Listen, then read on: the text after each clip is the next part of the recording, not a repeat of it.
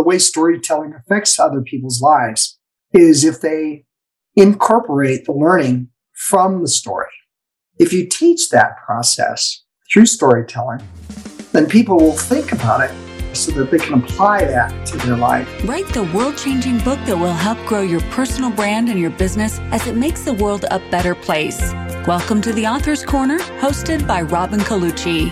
Every episode, we bring you some of the most successful authors, as well as other industry experts, to share some inspiration, motivation, tactical strategy, and fun.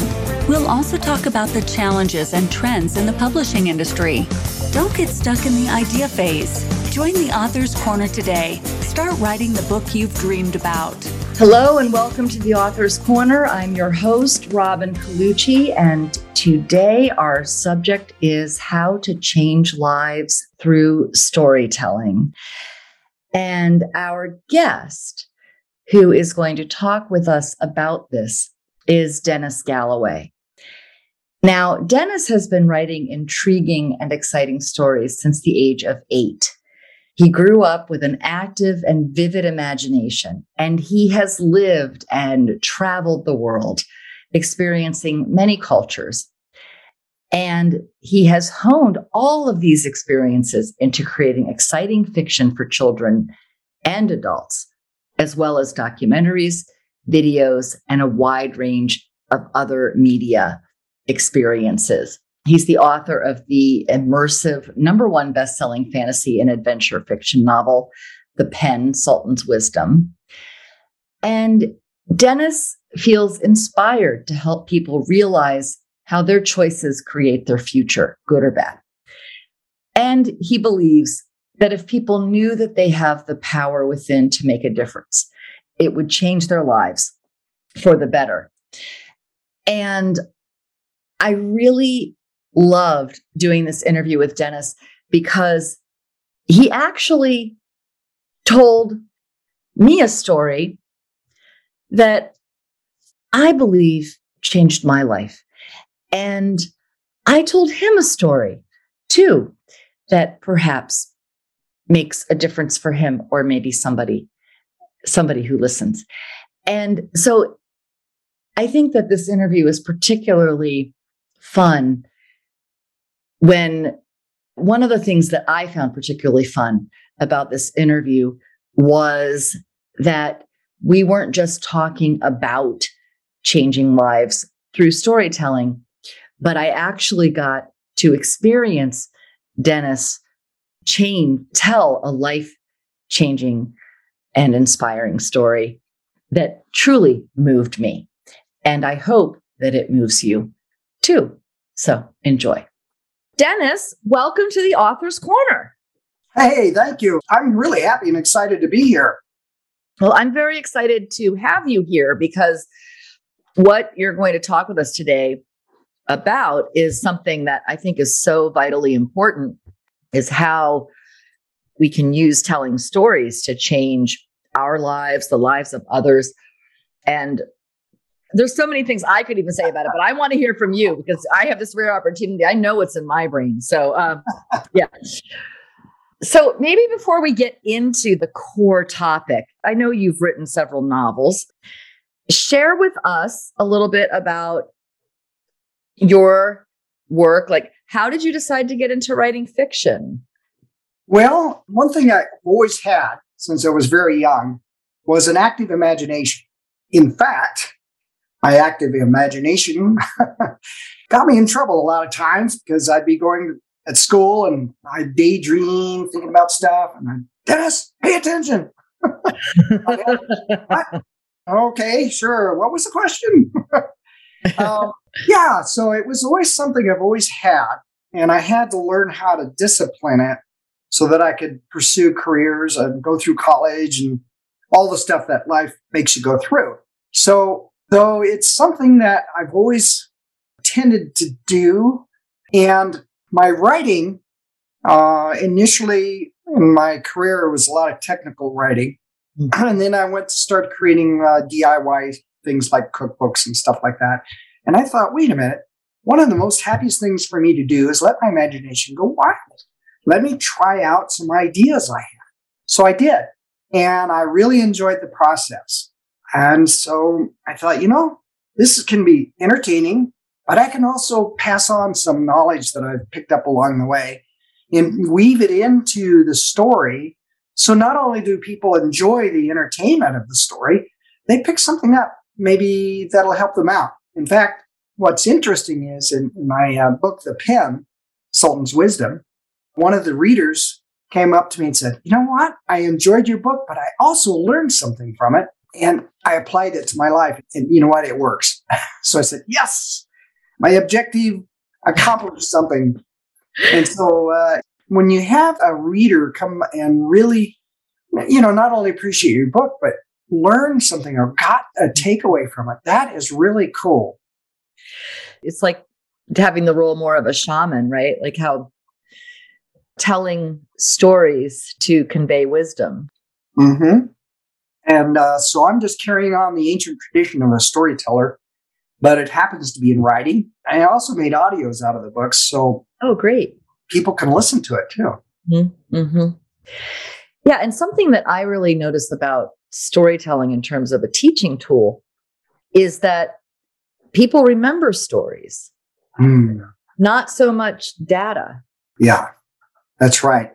If I can create a vision in their head, a movie in their head, mm. even get them involved in the movie like they're actually there, it creates such more connection of storage in your memory and you can refer it to it quicker oh yeah, I remember that time the guy had his feet on the sand, or I remember that time he was swimming away from the crocodiles. I mean, it brings back those connections because it's a visual thing. Yeah, exactly. So it's it's painting pictures and not just giving facts and figures. Yeah, right, exactly. Yeah, it really does make such a big difference. So, all right. Now, so tell me about one of the things you shared with us before the interview is you believe that if people knew that they have the power within to make a difference, mm-hmm. it would change their lives for the better. So, first of all, tell me a little bit about that point of view, and then we'll talk about how this applies to story. Well, that point of view is based on some of experience that I've had in my life and how I found that if I had a certain situation in my life that was a you know, occurring to me or that I was found myself in. And I wanted to change it, but no matter what I seemed to physically do or talk about or push people or whatever, never changed. And then when I did something different and I changed inside of me, my attitude or my view of my situation, then the outside changed. So it's like, okay, this is really cool. So if I want something different to happen, I have to think about it differently. I'll give you an example, and this is a real life one of the real. I was examples. just going to say, tell me a story about that. okay.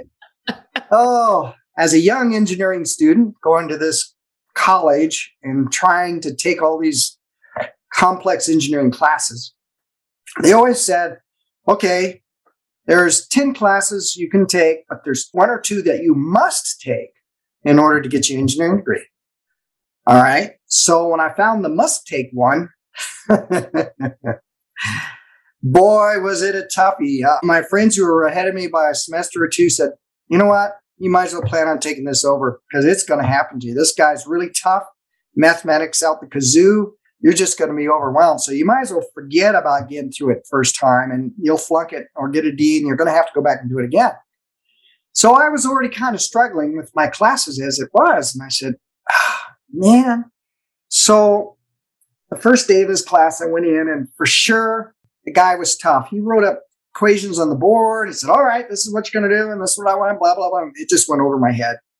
And I left that day, that class, and I said, Man, this is going to be tough. So rather than give up and just quit, I said, You know what? Since I'm going to screw this up anyway, let's have fun with this. Let's just pretend that you're the best student there is, that you know all the stuff already, or if you don't know, you could ask and find out, and go in there with the attitude that, hey, you know what? I'm going to work on this and ask questions, sit up front, take notes. So I just convinced myself internally, I'm going to set aside that part of me that's scared to death of this guy and put in place this pseudo uh, virtual guy that's really a top student and he knows what he's doing. And, he, and so I went in there and I started behaving that way. In the front of the class, raised my hand, which I never did before. I was always in the back trying to avoid him calling me to answer the question. Instead, I volunteered. And even if I gave the wrong answer, he said, okay, well, then try this. So it reduced my fear. Uh-huh. It made all of those preconceived things that I was afraid of go away. So what I really did was I convinced myself by continuing to repeat this process. I am a good student. I know what I'm doing. And here's the book. So I went through in detail because that's what an expert does. That's right. That's what a top A class A student does. He goes through things in detail. You know what? I found mistakes in the book he gave me. so wrote them out and say, Hey, look at this. This is wrong. And this is the way it should work. And I proved it to him. He gave me more points.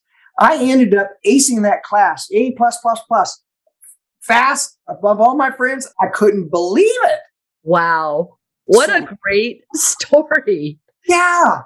And the lesson I learned from that was if you find yourself in a situation that, you know, you'd rather have a different outcome and you don't know what to do, you got to look inside first. You yeah. got to change the way you look at it, change the way you see it, change the way you talk about it, mm. and do that until it becomes a habit, until it becomes like you're living as if I am a top student. So you behave that way. Wow. And I tell you, it changes your behavior. It changes people's attitude toward you. I had people coming up to me and ask, how did you do that? How'd you answer those questions? They always ignored me before. I don't ask them talking about. But then I was all of a sudden the expert. Right. So yeah, that's what I, I can't help but think of how that experience was for the teacher to have someone so engaged. Yeah. It sounds, I just get a feeling from the, and just through your telling that he probably really liked having you as a student, that he might have found yeah. like that you weren't afraid to engage with him, that you were really interested enough to find errors in the textbook? Yeah, and he found fewer hate notes on his desk at the end of the day. Made him feel good too. I hadn't thought about that. You're right. Yeah, I mean, I can't imagine what it would be like to be a teacher where every student is dreading your class and is yeah, terrified of you. I know. It's probably not very much fun. no, it's like going to the dentist, you know? Right. Sometimes dentists have this fear that their patients hate them because it causes a little bit of pain or right, right. can't be helped. You got to go through the process. So, yeah, so that's an example. So that makes me think too of the other thing that you said about how storytelling can change your life. And it's really interesting. It's like that's an example of a story you tell yourself. Yeah. I think uh, the way storytelling affects other people's lives is if they incorporate the learning from the story. Mm-hmm. Uh, the hero's journey, for example. Mm-hmm. Here's the object he's got to overcome. Here's the bad guy he's got to defeat. Here's the goal he wants to get to, but he can't get there directly. But he learns that if he does it a different way or finds this ally, to give him the extra knowledge or extra understanding of how to get there. So if you teach that process through storytelling, then people will think about it. They'll say, yeah, my hero, um, Gerald the Great, overcame his fears by writing down his fears and then wadding them up and burning it in the fire of uh, life and the wizard told him, Have confidence because it comes from within you. And here's your confidence shield or sword to carry and forward and you'll conquer. So people will hear that. And if they treat it as a metaphor so that they can apply that to their life, yeah, that's the other way to do it too. Yeah. And that's such a good point, right? Because your first story that you told was very direct not based on metaphor, but based on actual circumstance and showing definitely a hero's journey, though, right? Oh, with, with all the right ingredients. And then the other example was more metaphorical. Mm-hmm. And so I'm just curious, what other, I guess, how do you experience them as a storyteller differently? Tell me some of the things you like about telling an on the nose story and some things you like about using metaphor. Well, what I like about it is it is a challenge as an author to weave in some of these points of wisdom. For example, in a new book I have coming out. ah, do tell us, does it have a title? yes, it does. Might that title be? it's called The Pen, of course, because it's oh, the second yeah. book in the series. series. Knight Templar Treasure. Ah, okay. And actually, I have a few of the books out. Oh, look at that. Beautiful. Yeah. So there's the antique store. Uh huh. A blue door instead this time. And one of the points of wisdom in there is so you think always seems to turn out to be the way it is. So if you want things to change, I want things to change, I have to think of things in a different way. Mm-hmm. So it's restating some wisdom other people have had for a number of years. But I applied this to the situation of one of the characters in there. They were really mad that they were in this particular situation and they couldn't seem to do anything to make it change because they viewed it in a certain way. So this taught in the story from one of his mentors, like, well, you, you think it's that way? Can you think of it a different way? And so he, you know, what? so he thought he would try, had nothing to lose. Thought about it in a different way. And it turned out that when he did that, his behavior changed. And what he did was different than what he'd ever thought about doing before. And it made his circumstance change. So it's the challenge of weaving those in to the story mm-hmm. so that the person follows the story and they don't know it, but I'm teaching them. yeah. Slips right into well, that. The best kind, right? When they yeah. don't know they're being taught because it's not as much fun to read a novel where it's like now, now mm-hmm. point, you know. yeah. Point one, subparagraph two. Gee. Wants a didactic novel, right? exactly. Yeah. I mean, as I was I was thinking of another question as I was listening to you because, you know, when we talk about seeing a situation differently, seeing yourself differently, and mm-hmm. rewriting your own story. Yeah. And gosh, I hope I can remember what the question was. well, let's keep talking. It'll come to you. You know, we'll keep it with brain cells. Oh, it's one of those days. Okay. oh yeah, really. Needed another cup of coffee, maybe. Oh. but oh yes, I know what it was. I wanted to get a little bit deeper into your story from school because I would imagine, you know, no hero's journey is complete without extra obstacles. And often the biggest obstacle is the hero himself. So, and I know too, when we get in a certain pattern of thought, it's not just like you just decide to think different, right? like, tell us a little bit more about how did you like maybe when you might have noticed some of your old patterns coming forward, your own thinking, oh, yeah. and maybe a little bit about how you dealt with those. Well, I was very successful in that class, and yay! Then I forgot about it, went on, which was unfortunate because I right. heard the lesson, right? then, so you only applied it to the one class. That's right. This is all we need to do to get through this class, so I can get my degree and get out of there. Yeah. Unfortunately, I compartmentalize that way because mm. as a child, I was in a military family. So every two or three years, pack up, leave town, find mm. new friends. Mm. So I had to compartmentalize what I thought about things. And so that was a habit I carried on.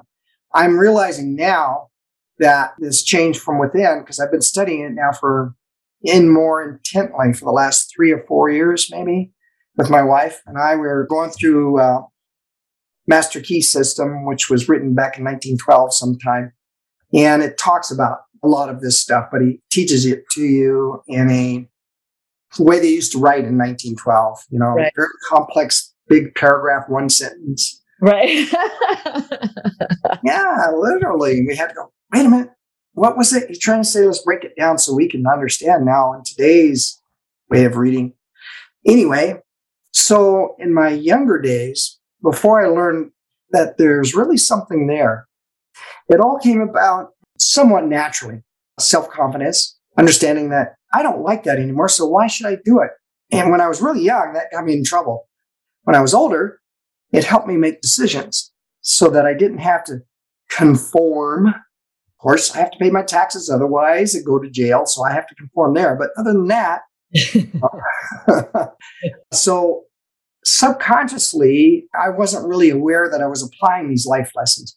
Later in my life, when I started studying about how you think and why things turn out the way they do and how you can change your circumstances, I started realizing when I was doing kind of naturally really was an ability everybody has. Mm-hmm. Um, when I've got another story for you here, if you got a few minutes. Please, yeah.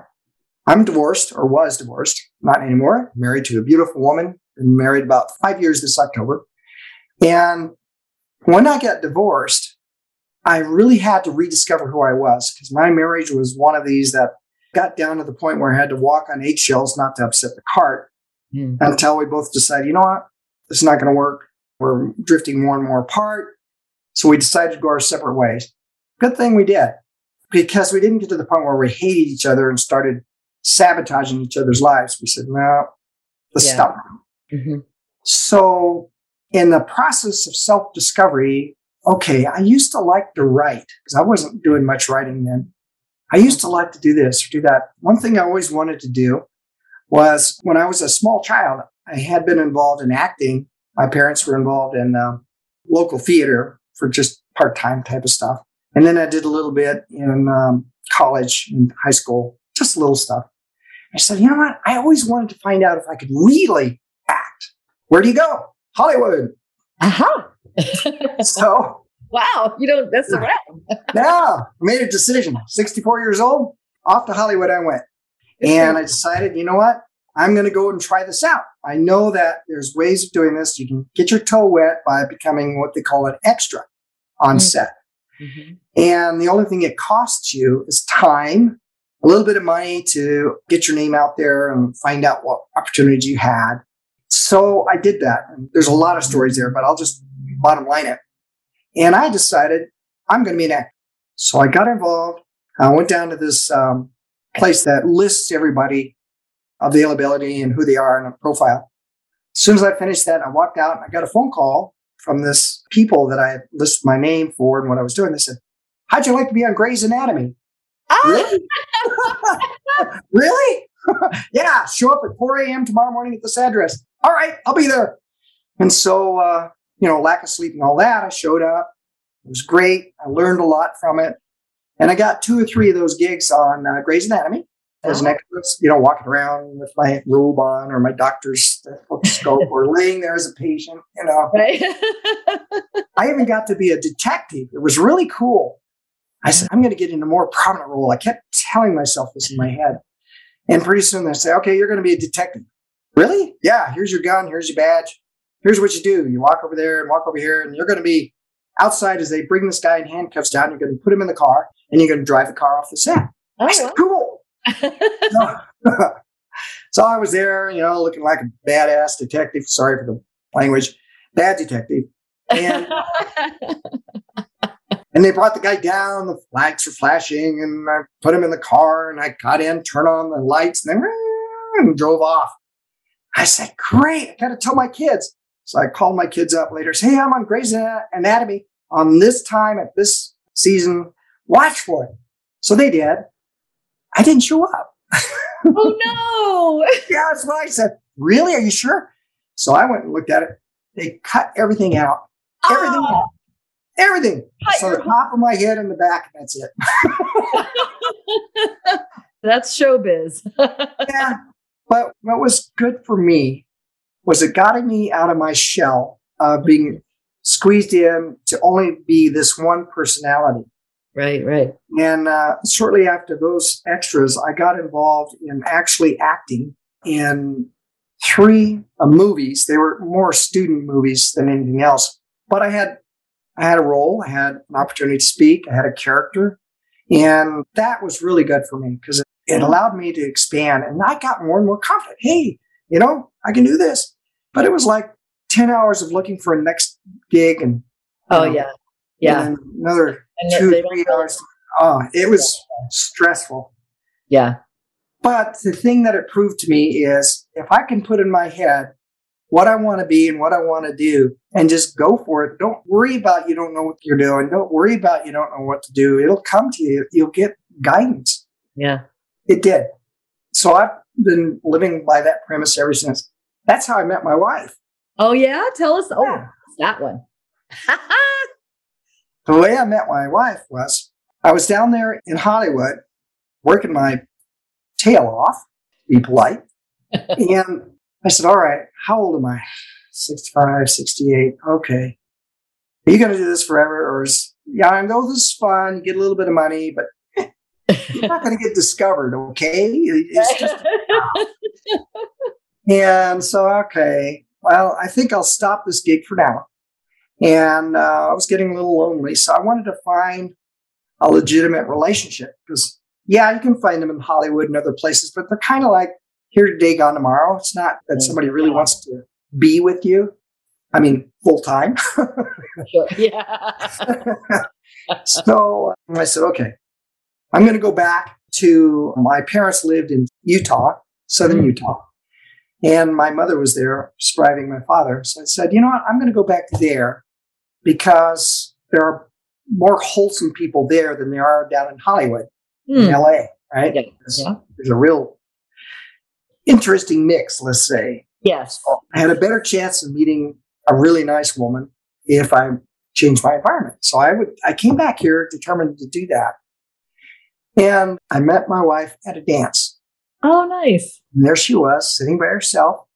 Nobody was asking her to dance. I looked around, said, what's going on? Nobody. So I went over there and asked her. And there she was. She was great, stood up, danced with me. She put her head on my shoulders. And I went, ah, that's what I'm looking for. And I said, brought her head up and said, Did I do that? I said, Yes, you did. And you can do it again. and so uh, from that day forth, we became friends. Hmm. And she did some more travel, and so did I, but we kept in touch. And then um, I traveled some more down to Arizona. And unbeknownst to me, she did too. Huh. And one of these days, my heart, my head said, "No, go back, go back there to southern Utah." So I got back on the road with my RV because I was doing this in full time living in an RV. And I called her up, texted her, "Hey, what are you doing?" "Oh, I'm heading back to southern Utah." "Really? Me too." "When are you going?" "I'm going now." I said, "Really? Me too." Which road are on? On this one, I said, Yeah, me too. same time, same day, couple Wow. hours apart. So we got to back together again, and uh, and we met up. And she was starting to date this other guy at a dance, and I showed up at the Oh, dance. boy. she started dancing with me, and that guy was out.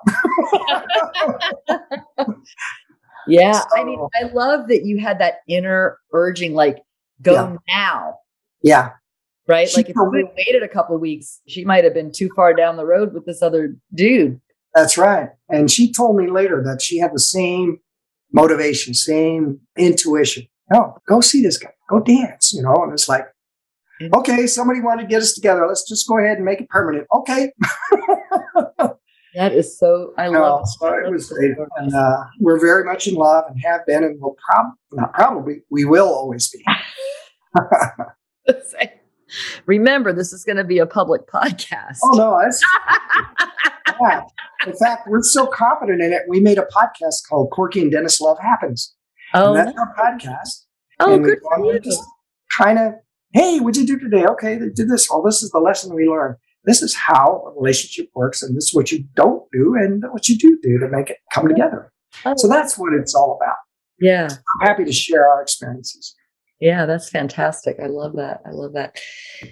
And you know, that's such a great illustration of the synergy that sometimes this is where people sometimes say, you know, truth is stranger than fiction, right? Or Wow. like if you put that in a book, I might be like, oh, come on. I know, I know. Until you experience it, exactly. yeah. that's why I went.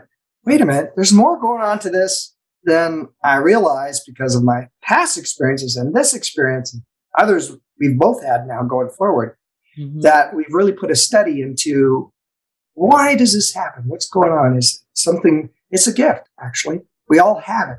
It's all inside of us. It's just not unwrapped in some people.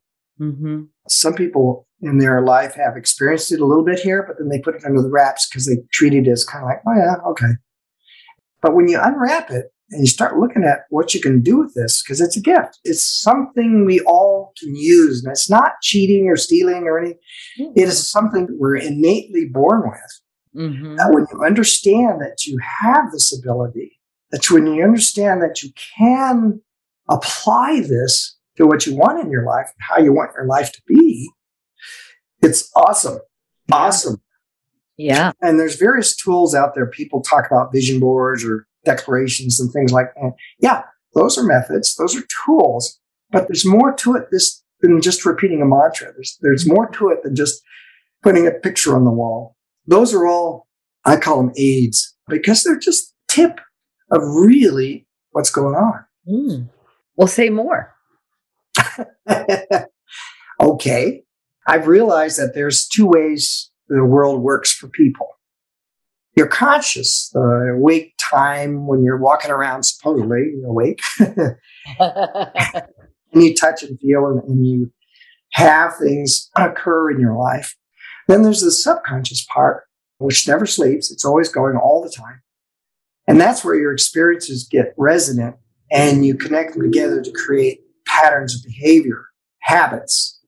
Like, for example, in your conscious time, and you held a nail with a hammer and you kind of didn't hold it right and you hit your thumb, that's an experience of pain. So your subconscious says holding the hammer nail with your fingers is not a good idea because you'll experience pain. So next time you grab that hammer and that nail, you immediately remember that lesson because it's buried now in a habit in your in your subconscious. It doesn't go away until you can't change it, but that's another story. so anyway, you form this layers of habits and it goes way, way, way, way deep, way, way, way back from the time you could consciously open your eyes and stand up. And some of it is put in by your experience, and some of it is put in by others giving you advice or telling you what to do that you believe in them. So you adapt it as your own behavior. Like you should always wash your hands before dinner, or you should always be truthful about things with your friends and things of that nature. So it's where your habits reside. And some of those habits become beliefs. And when they become beliefs, they're very strong and form your opinion of the way you should behave. So if your belief is formed incorrectly, either by you or by your experience, your behavior, which affects your outcome, will be different. And this is why, in my experience going to that college thing, my first experience was my behavior was, my habit was avoidance. Hunker down, don't get involved, stay safe. When I went and violated that, went completely around that, said, you know what? Heck with it. I'm going to try this new path. And I built that new path because it starts small first. It's weak until you go over and over and over and over. And then it gets stronger and stronger and stronger and tends to dominate the other one. The other one tends to fade away. It doesn't completely go away until you do lots of other things. So the dominant one now takes place so that any experience you have in your life goes down that dominant path now. And that dominant path causes you to make decisions, which causes you to make a behavior, which causes a different outcome. So that's what makes your life is your behavior, your decisions that you make and your actions that you take. And those are all based on those little belief systems mm-hmm. that are built in your subconscious. So when I learned that, and I learned that, okay, if I have a belief that I've heard since I was a kid, money doesn't grow on trees, you can't write, nobody wants to read your stuff, you're not good enough to do this. And, you know, all, that was built from childhood. But that's eight year old or 12 year old behavior pattern that I didn't change your subconscious doesn't know dates, doesn't know times, doesn't right. know, yeah. right? Whether you're 12 now or 12 a long time ago, it's still the same behavior. So when I realized that, and I said, you know what? Money does grow on trees because if you do this, this, and this, you'll make some money, or you can sell stuff and make money. Opportunities are there, in other words. Mm-hmm. It's not as rare as you were told when you were young. Right. And um, so when I changed that behavior, I started doing a lot of other things. And that resulted in a lot of benefit to me. So the the point of all of this was that within each of us, we have these patterns and these behaviors that have been established. And if we want to change the result of what those behaviors do to make a different outcome, and you have to start from a different outcome and work backwards, by the way. Oh, okay. Um, yeah, because it's the subconscious is based on experience, what it calls experience, uh-huh. because it doesn't have eyes or ears. It takes everything from the consciousness. So if your consciousness says, I've had this experience, I'm going to remember it for a lesson, it filters down to your subconscious and becomes a belief. So if you can create an experience, here's the way it works. Experience occurs because you visually see it, or you hear it, or you talk about it, or you feel it. Those create experiences. And experiences is what goes into your subconscious and if it's done often enough, it gets established as a belief.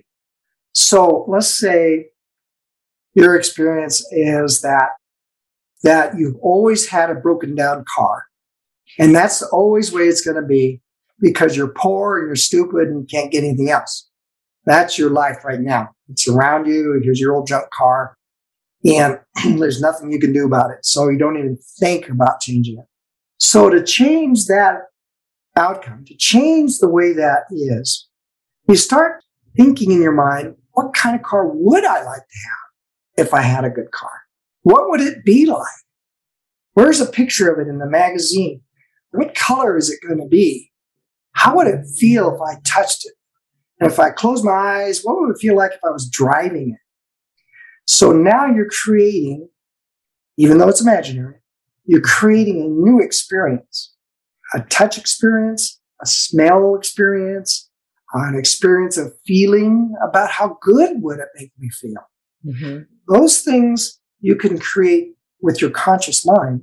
And if you do it often enough, then the subconscious doesn't know whether that really happened or whether you just created it. Because all it does is get it from the conscious. It can't see or feel or touch. It just gets that experience. And if you design it yourself, uh, that's the way I did that class. I believe my outcome in that class, I was going to be a top student. People would come up to me and ask me questions about it. I'd get an A plus. That's the way I saw it in my mind. That's the way I talked to myself about it. That's the way I wrote down about it. My subconscious didn't know any different. Right. okay. So that's the way you make that change happen. That's yeah. the way it develops in you. And it's not easy because it requires consistency.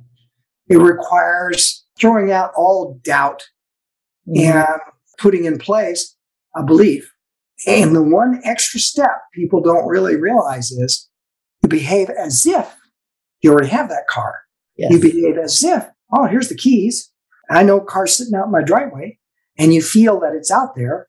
And so you start behaving as if you've already got it. It's already done and you feel good about it. Mm. That's what puts it down and makes it move forward. Because people say, oh, you're manifesting. Well, okay. Here's a better word than that.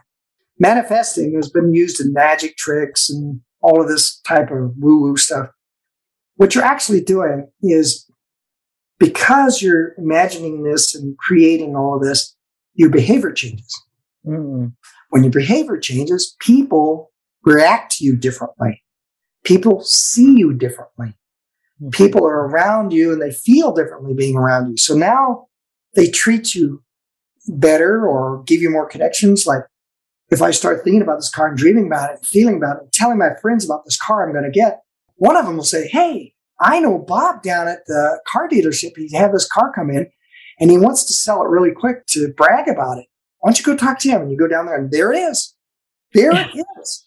right. There it is. Yep.